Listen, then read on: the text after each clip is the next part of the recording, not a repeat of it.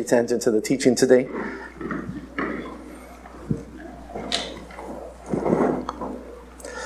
If you would open up your Bibles to Acts chapter 13, Acts chapter 13, 1, 2, and 3. Acts chapter 13, 1, 2, and 3. And we want to talk uh, today on the theme a praying church. A praying church. I'd like to open up um, this Sunday, which is a theme on, on prayer, and I want to talk about a praying church. Acts chapter 13, verses 1, 2, and 3.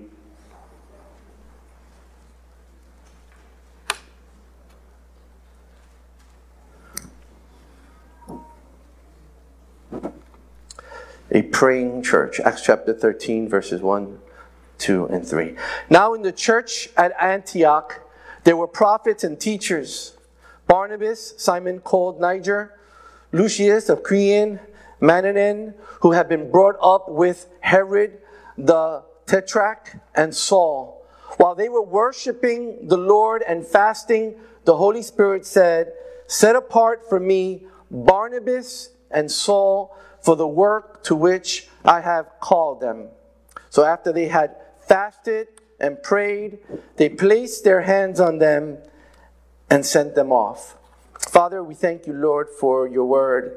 As I've studied this word throughout this week and prepared, Lord, I have left my quiet time of studying encouraged, knowing, Lord God, that you are calling us to be a praying church and a praying church is an effective church. A praying church is a church with direction. A praying church is a powerful church, Lord. So I pray, Lord God, that today you would speak to our hearts and encourage us and light a fire where there is none lit, Lord, that we would commit, Lord, to the next level of spiritual disciplines. We pray in Jesus' name. And the church says, You may be seated.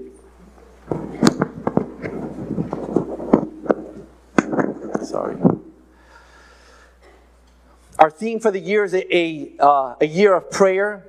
Our, our goal with this theme is to continue to cultivate a spirit of prayer in our church, a spirit of prayer in our families, and a spirit of prayer in our individual lives. Uh, prayer is an important part of the Christian walk.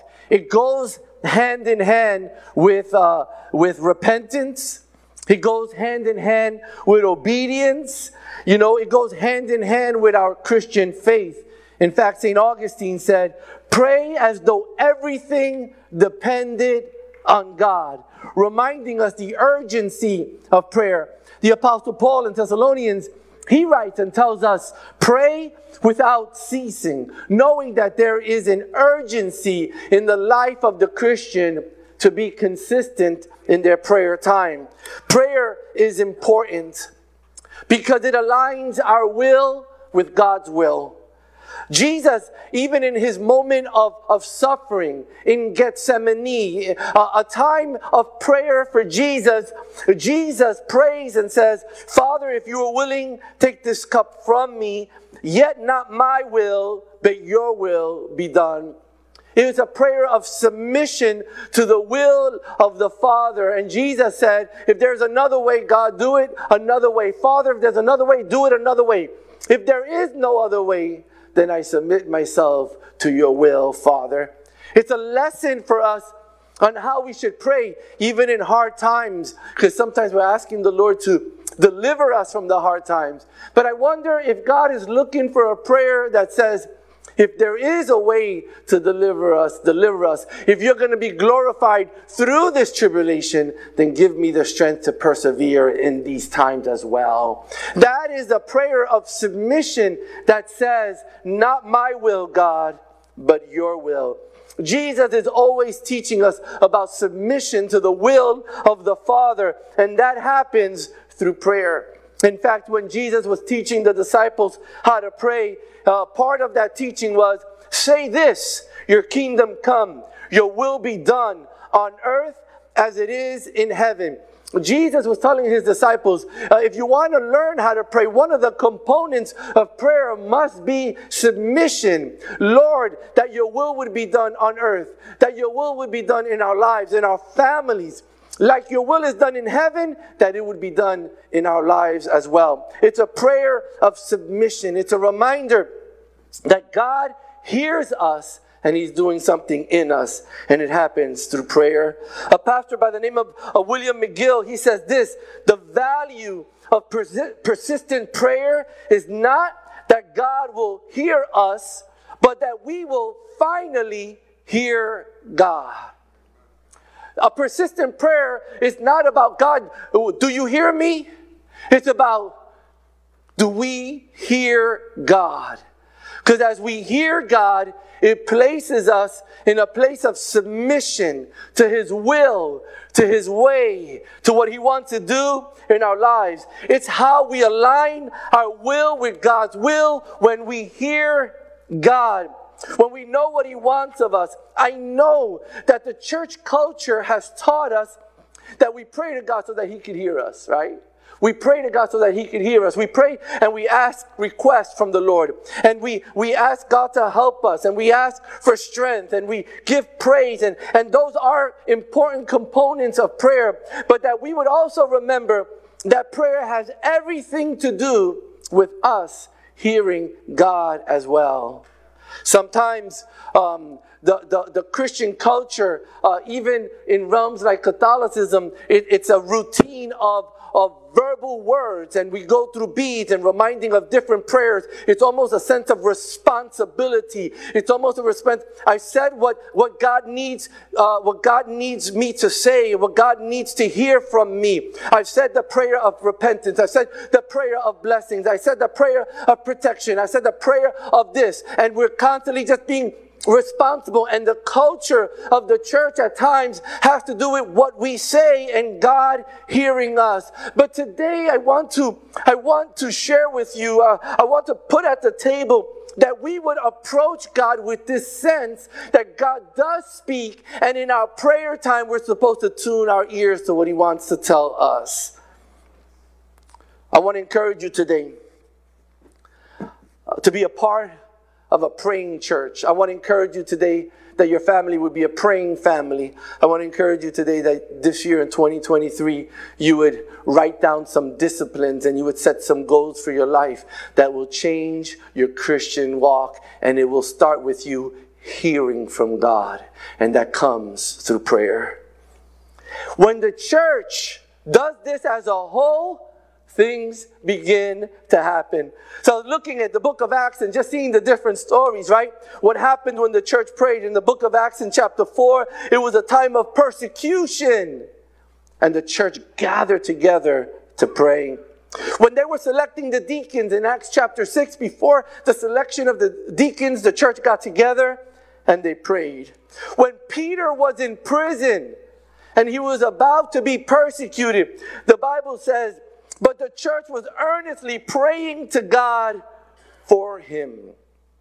When it was time to release missionaries into the work of God, Acts chapter 13, the verses that we read, there the church prayed, God spoke, and they sent these missionaries.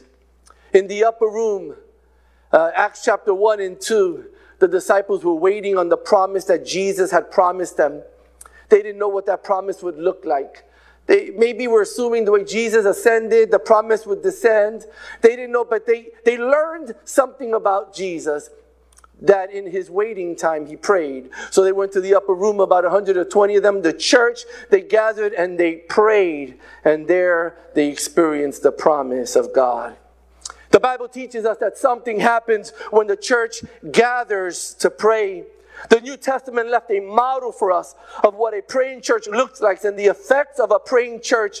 Today I want to share with you three observations from Acts chapter 13 that I believe that we can draw from and learn what are uh, the blessings of a praying church. Three points I'd like to share with you. The first one is a praying church is an effective church. Acts chapter 13.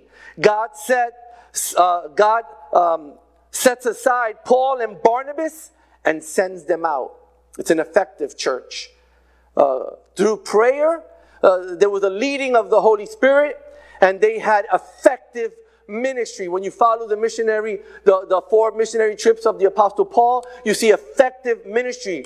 There was a need to reach the Gentiles and the disciples were working on uh, spreading the gospel to all to all the Hebrew people. But Paul was sent to the Gentiles, and God sets aside Barnabas and Paul.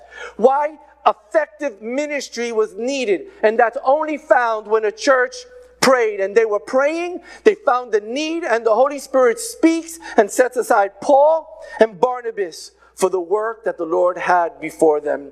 It's during this time of prayer and fasting and worship that the Lord responds to the needs that are there. If we as a church want to be effective, if we want to be able to hear from the Lord, it's not filling our calendar.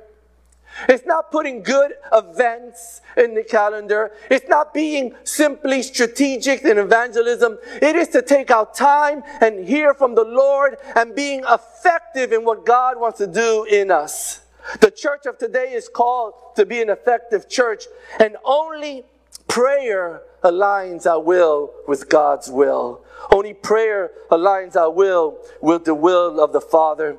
A pastor by the name of Torrey said this We are too busy to pray, and so we are too busy to have power. He says we have a great deal of activity, but we accomplish little. Talking about the lack of prayer at times in the church. He says, We have a great deal of activity, but we accomplish little. Many services, but few conversions. Much machinery, but few results. And he's saying this is what happens when the church is not a praying church. They lack effectiveness. What does a, a church, an effective church, look like? Well, one, it, it reaches the lost effectively. It doesn't just throw out a net and, and, and cast the net and, and see it empty. But a church that is praying and hearing the will of the Lord, the Lord gives them the right strategy, and when they cast the net, the net comes back full. Because the Lord, the Lord has spoken right? Uh, it is important. Uh, an, uh, an, effective church reaches the lost, has a strong missions uh, heart, not just a missions budget, but a missions heart. It, it, it embraces the Great Commission to go out and preach the gospel. Baptizing them in the name of the Father, the Son, and the Holy Spirit. There's an effectiveness in the way that they do ministry. Why? Because they have heard from the Lord as a church. Uh, an effective church is a church that focuses on biblical discipleship that understands that God is bringing growth and changing people's lives and drawing us closer and closer and closer to the will of the Father. It's called biblical discipleship, not just good programs. The Bible tells us to make nations, to make disciples of all nations. And then he says, well, how do you do that? By baptizing them and teaching them to obey. If we want to be effective as a church, we need to hear from the Lord. A praying church hears from the Lord. A praying church does what? Effectively lifts up the name of Jesus. It's not about a name of a church. It's not about a name of an organization. It's not about a name of a pastor. No, no. It lifts up the name of Jesus. That is the result of an effective church. And when the church is praying and hearing from the Lord, the focus is Jesus. I was hearing a pastor preach the other day. And the pastor was preaching, the pastor was preaching so much about the church, their church, and so much about their ministry. And I'm listening and I'm my, I'm, I'm, my heart is broken. And the, the pastor was even saying things like this This is a good church. This is a good church. You know how many churches you passed to get here? And you passed all those churches to get here. Why? Because this is a good church. And I'm thinking, you have a platform to preach the gospel, to disciple and encourage. And that's what you want to say? And then you want to undermine every other church that was in your neighborhood as well. That's not lifting up the name of Jesus. The name of Jesus is lifted up in the church and he draws all people unto him. And our job is not to preach a church or not to have the face of, of certain leaders. No, our job is to lift up the name of Jesus. This is an effective ministry, church that does this. In prayer, as a church, we become sensitive to these things. Why? Because God speaks. And when He speaks, it brings order, it brings effectiveness. Calendars are anointed with the will of God and the presence of God, and, and ministries are anointed. Why? Because the Lord has led us. It's, it, it's, it's what God does. He leads His people to advance His kingdom forward. And only a praying church can understand this. A praying church keeps focused on what God wants to do, on who He's sending, on what agendas He wants to set aside. He makes the church effective.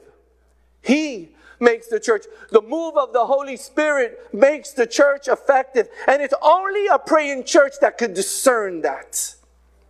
To be an effective church, we need to be a praying church. And at the end of this sermon, I'm going to bring some applicational points on how we could apply them to our lives and really align our will with this. But I want to take a moment and I want you to personalize this. And I want to ask you, how are you in your personal discipleship with Jesus? Do you have a passion for the lost? Right? Are, are, are you in a biblical discipleship process? Are you lifting up the name of Jesus in your life and in your family? Right? Are, are, is, is there an effective working of the Holy Spirit in your home, in your life, in your matrimony? If you're struggling with it, I would dare say you're probably lacking hearing from God. Because when God speaks to our hearts, speaks to our lives, He brings effectiveness, He brings order to the church to our lives, and to our family. And the church says. So today we're talking about a praying church. A praying church is an effective church. Number two, a praying church has direction. A praying church has direction. Uh, the church in Acts chapter 13 sent out Paul and Barnabas. Verse 2 While they were worshiping the Lord, while they were worshiping the Lord and fasting, the Holy Spirit said, Set apart for me Barnabas and Saul for the work in which I have called them. I, I love this. The Lord speaks to the praying church. He speaks to the hearts of the leaders. He confirms it within the assembly, and the church as a whole responds. See, true prayer is neither a mere mental exercise nor a, uh, um, Spurgeon said this, true prayer is neither a mere mental exercise nor a vocal performance. It is far deeper than that. It is a spiritual trans- transaction with the creator of heaven and earth. In other words, he's saying prayer, something happens in prayer. There's a transaction in prayer. We speak and God speaks and God speaks and brings clear direction to what to do next. Clear direction. We see this in the scriptures. You remember the story in Exodus chapter 17? Moses and the Israelites entered into battle with the Amalekites. They were in the desert, and the Amalekites, they were um, descendants of Esau, and, and they hated the Israelites. And they see that the Israelites are there, and they're thinking, this is our time for vengeance, and we're going to take them out. And they attack the Israelites. And what does Moses do? Moses tells Joshua, gather our men and meet them uh, in the desert. And, and he takes Aaron and Hur to the mountaintop. Let me read it for you, Exodus chapter 17. So Joshua fought the Amalekites as Moses had ordered.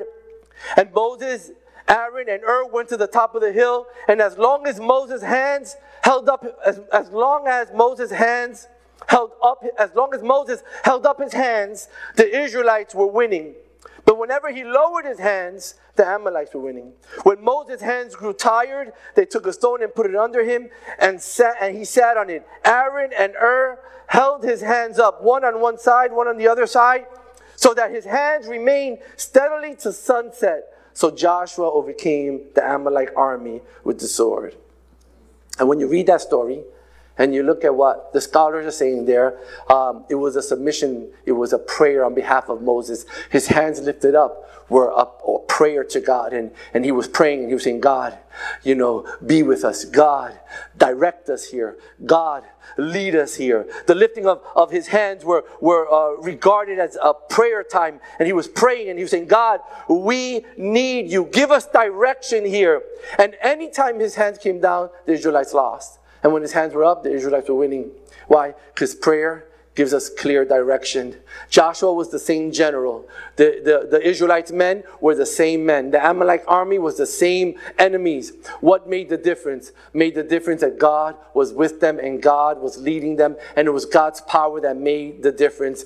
I want to let you know as a church, right? It's the same leadership, it's the same people. What makes the difference? When the people have their hands up and we are praying and seeking God. God brings clear direction and He guarantees us a victory in our season. Why? Because we're praying and the Lord gives direction. He's teaching us as a church that if we want to win wars, if we want clear direction as to what is next, it comes through prayer.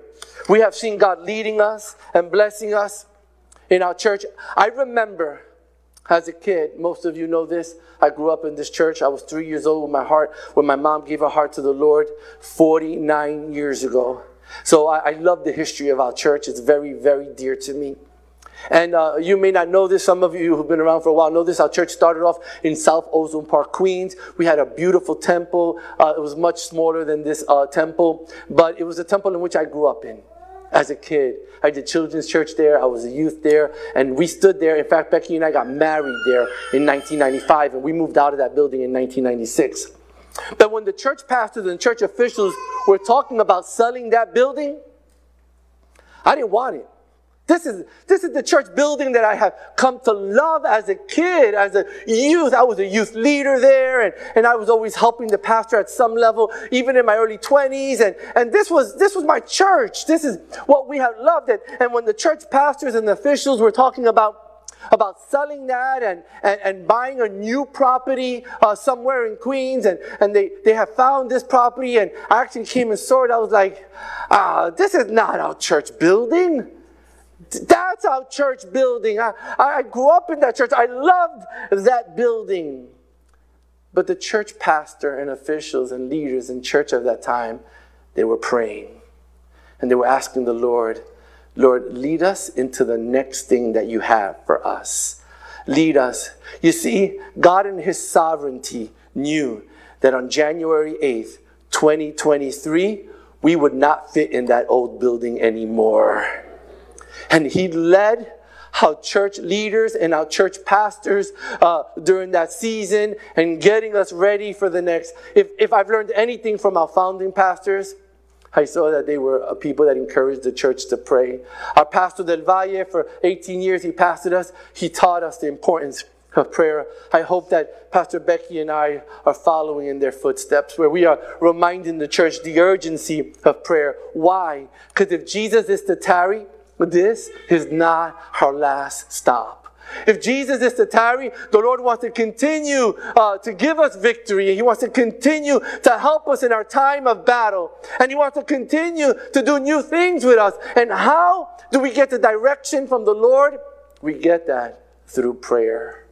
And the church says, I want to encourage you today and remind you today that we, we are a church that needs to be a church of prayer. So we've talked about um, a praying church. We're a praying church. We have said that a praying church is effective. A praying church has direction. Number three, a praying church will see God's power. A praying church will see God's power. Um, when we follow the ministry of the Apostle Paul, uh, we see that from Acts chapter 13, the Lord sends him out. And he has four missionary trips. And the Lord uses him greatly in those four missionary trips where he planted many churches and he discipled many people. So I started looking into how many people he mentored. And the list was long and the names I could not pronounce. So I said, so let me get to some of the easier names and people that we're more familiar with, right? And I started looking at the amount of people that the Apostle Paul mentored. I'm going to mention some of them to you. And, uh, and he mentioned, he mentored people like Timothy, we know and Titus and Silas and John Mark and Luke. Demas he mentored and Demas left him. How many of that sometimes you invest into people and they don't always follow you and that's okay. It doesn't change you. You stay the same because your job is called to mentor and lead. How many say amen? So he mentored Timothy, Titus, Silas, John Mark, Luke, Demas, Onesimus, And there are women on that list Damaris and Lydia. And there's a couple on that list Priscilla and Aquila. And the list is long of, of people that God used, uh, uh, people that God used Paul to mentor and take them to the next level in their life. It's a powerful, powerful ministry. A praying church will see the power of God and God used those people. And when you think into church history, you know, during the time of the Apostle Paul, um, uh, Christianity was illegal. There was persecution upon the church. Just a couple of hundred years later, Christianity becomes the legal religion of that area. You know what it always makes me think? Wow, that second generation of disciples, they must have been amazing. The people that, that, that, that, that Paul mentored and the people that Titus and Timothy mentored, they must have been amazing because they were so influential that just a couple of hundred years later, Christianity is legalized and it becomes the major religion of the area. I want to encourage you. A praying church is a powerful church. When the church prays, the Lord brings people together to do great things with them. You are here today because the Lord wants to do great things with you right here in ECC. A praying church sends out ministers and sends out missionaries and, and, and, and uh, sends out pastors and, and leaders, and, and uh, God does great things and powerful things among a church that is praying. When we read the New Testament and we see how the Apostle Paul, the God gave him a, a power for liberation and for healing and for miracles, where did this come from?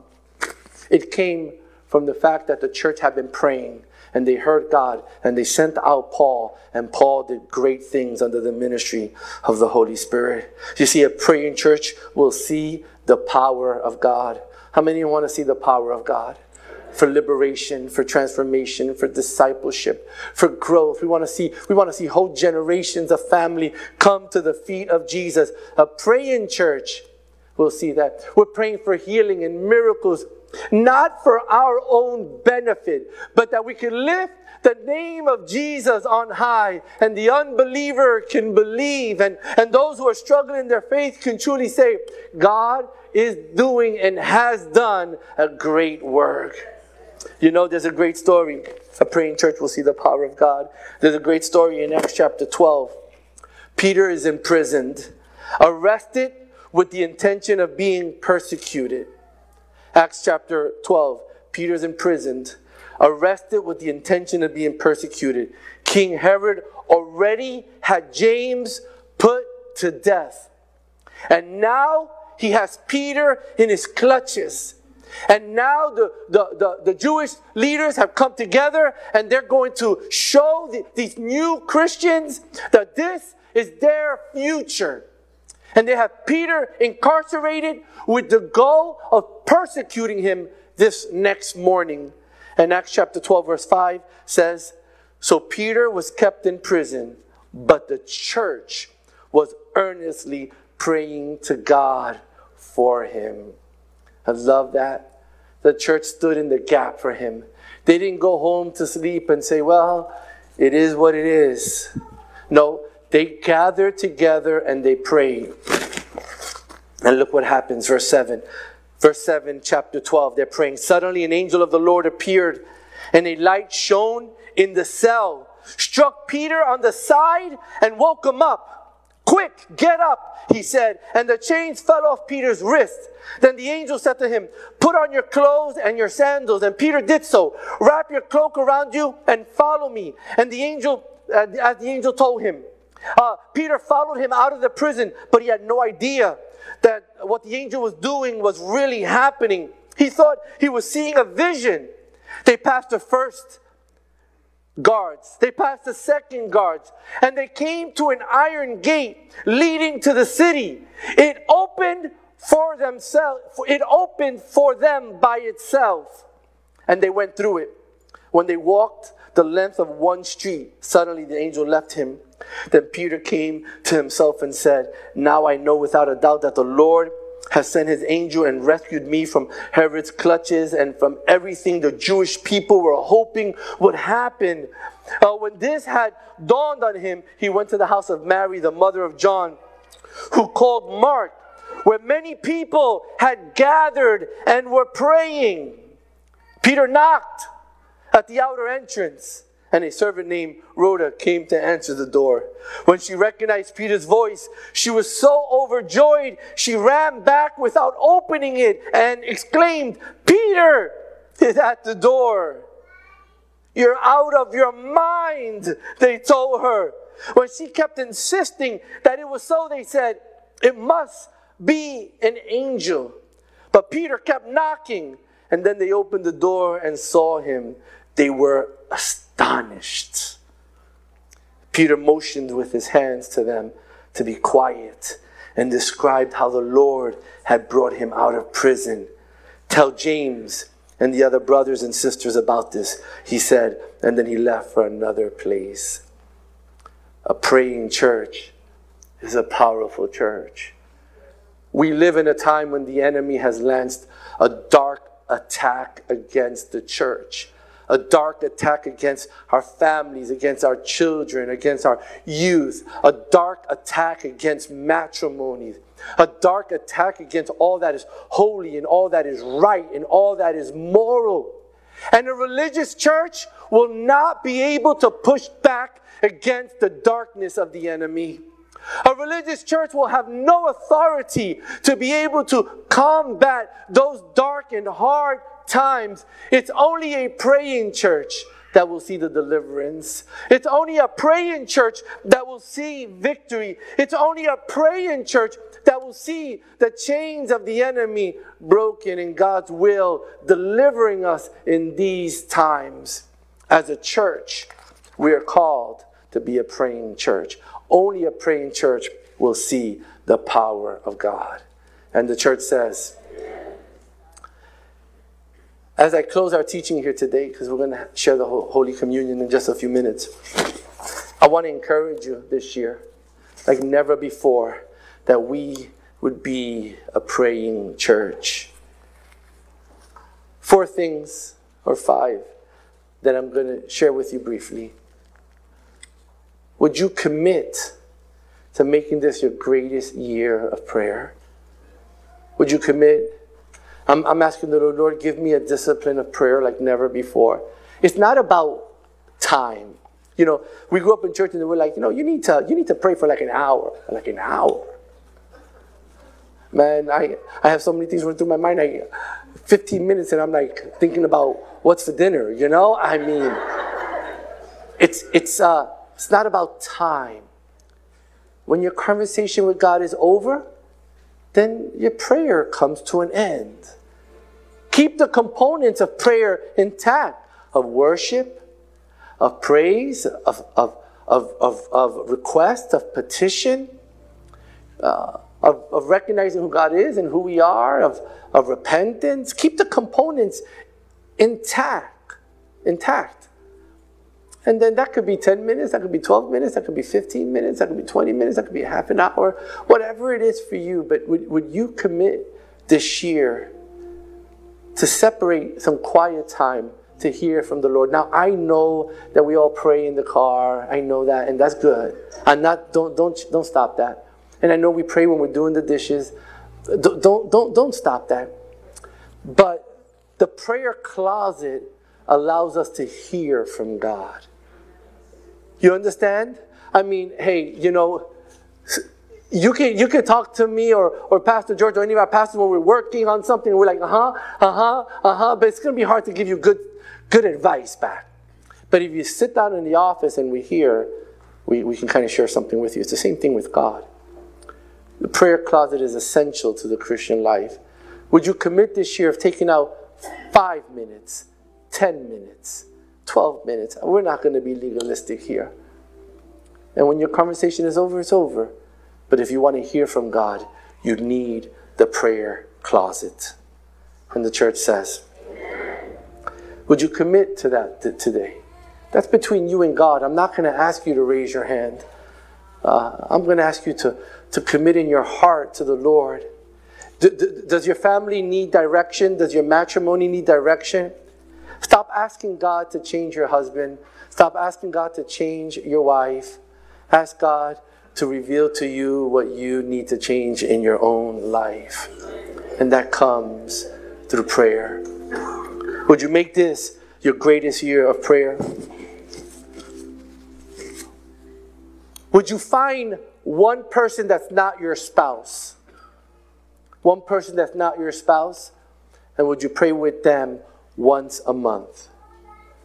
I would encourage you to have it to make it an Elohimer, of course, men with men, women with women.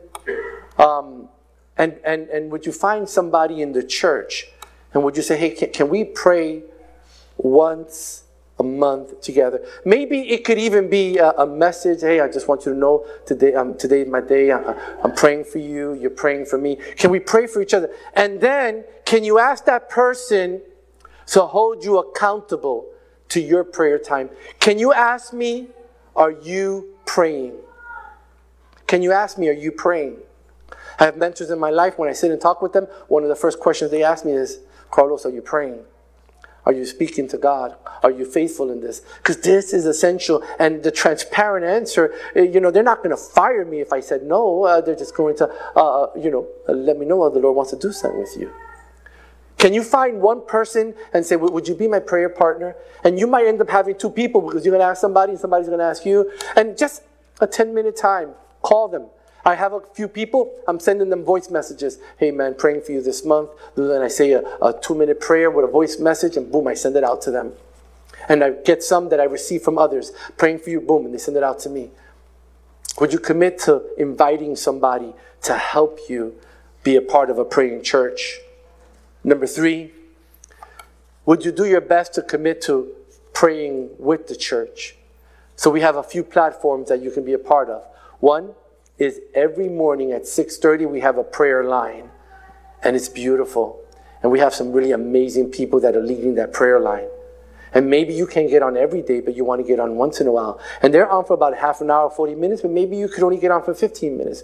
But would you log on once in a while and pray with them if it works for you? And not everything will work for everybody, but does that work for you? And that could be in your car on your way to work, just kind of uh, tune in with some people from the church and pray. Tuesday nights is our prayer service. And I love that we have a really nice group praying on Tuesday nights. Oh, I'm believing God for more on Tuesday nights that we can gather and pray. And the first Sunday of every month, we're going to be praying right here in the sanctuary at 9 a.m. You can come praying and fasting Sundays at 9 a.m. Pastor Hector, Pastor Ruth help us lead that prayer time. And you can gather here the first Sunday of the month and help us to cultivate prayer as a church. And the last thing I want to encourage you, and I probably think that this may be, they're all important, but it's real important. Would you cultivate, would you cultivate prayer in your home? Would you, would you cultivate prayer, especially when your children are small? You know, we grew up with the family altar, el altar familiar. And, you know, my brother and I, we hated it. you know, it was usually during TV time, and there was no DVRs back then, and you couldn't watch it on the app. But you know, it gave us a discipline. And my father wasn't saved back then, but my mom took my brother and I, and my first drum set was can of crackers and we prayed and we sang. And by the grace of God, my brother and I today still serve the Lord. I want to encourage you. This is a year of prayer. If we just stamp it in the church flyer as a theme, then that's all it is. But if we embrace it, it will make us effective, it will give us direction, and it will give us power. It will give us, it will make us effective. It will give us direction and it will give us power. And the church says, Would you rise with me?